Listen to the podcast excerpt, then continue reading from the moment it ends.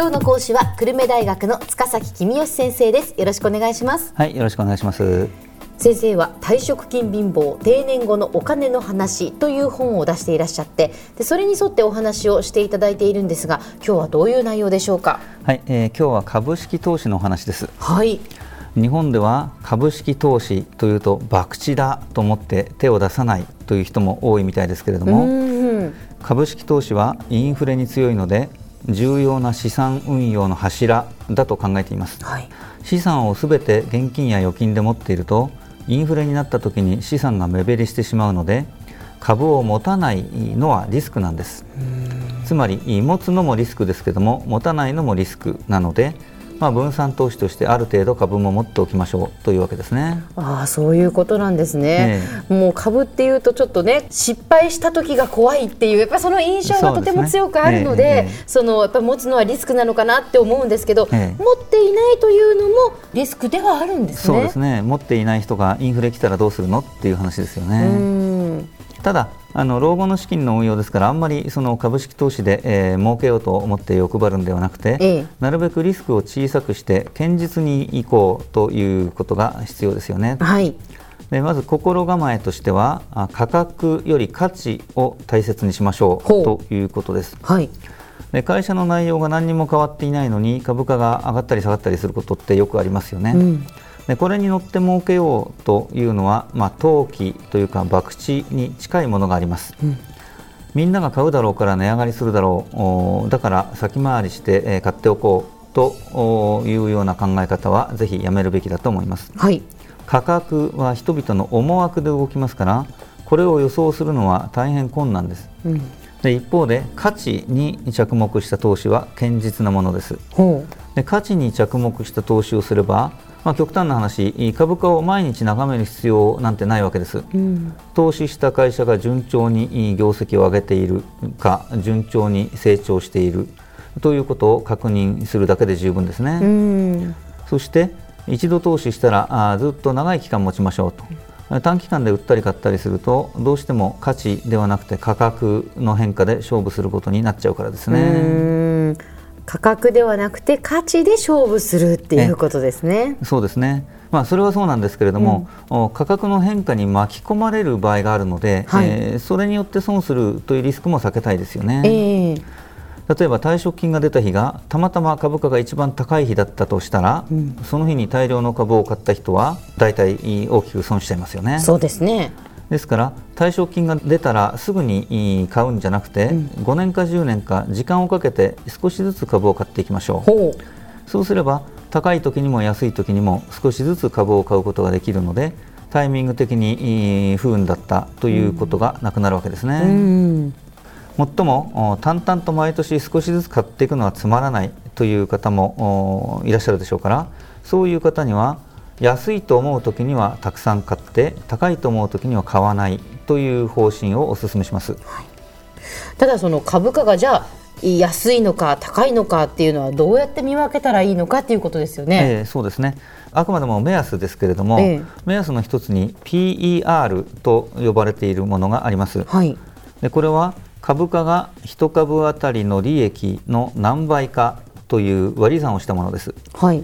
で、えー、もちろん銘柄によって異なりますけれども市場を平均した場合 PER というのは、まあ、14倍から20倍ぐらいの間で動くことが多いですよね。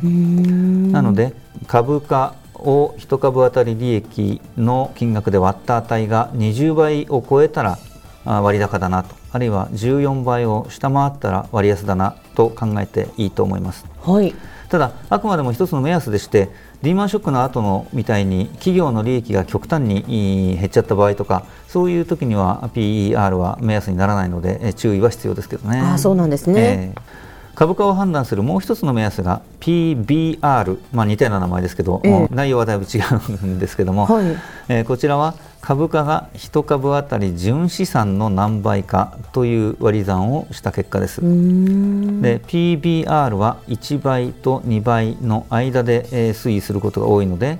これが2倍以上になったら割高1倍以下なら割安というふうに考えていいと思います。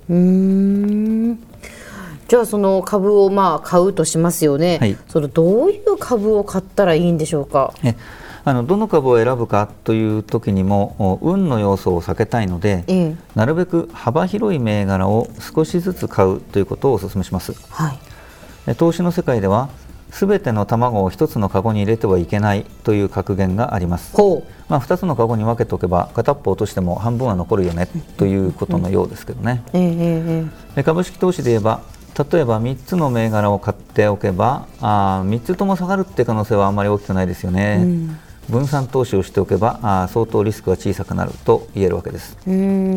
ただ多くの銘柄を持っていればよいというわけでもないので、えー、注意が必要です、はい、例えば輸出関連企業の株ばっかり持っているとドル安円高になった時に全部の株が一斉に下がっちゃうっていうリスクがありますよね、はい、でそういうことはないように気をつけてくださいそうですね、えーまあ、このように株式投資は銘柄を選ぶのが大変ですし、うん、一つの銘柄の最低投資金額が比較的大きいので、まあ、かなり資金がないと分散投資は難しいでしょう、うそこで初心者の方におすすめなのが投資信託です、はい、これは大勢から少しずつ資金を集めてそれをファンドマネージャーと呼ばれるプロがまとめて運用するというものです、うん、でこれなら銘柄を自分で選ぶ必要はないですし少しの金額でも多くの銘柄に少しずつ投資をすることが可能ですね。はい、まあ、あの投資信託は手数料が高いのが難点なので、まあ、投資信託の中で比較的手数料の安い ETF というものを私はお勧めしてますけどね、まあ、これは投資信託なんですが普通の株式と同じように市場で売買できるというものです。そうなんですねいろいろあるんですね、えー、知らないとっていうことですね、やっぱりこういうこと。えー、では先生、今日のまとめをお願いします。はい。株式投資はインフレへの備えになるので資産運用の柱の一つです。多くの銘柄に分散して投資すること一度に買わずに少しずつ買うことが大切です。初心者の方には ETF が便利でしょう、はい先生でも儲けようって思うのではなくて、はい、いかにその、まあ、リスクを減らすかというその考え方がやっぱり大切なんですね。そうですね。儲けようと思って欲張ると大きく損する可能性があるので、なるべく堅実に言っていただきたいと思います。はい、えー、今日の講師は久留米大学の塚崎公夫先生でした。どうもありがとうございました。はいありがとうございました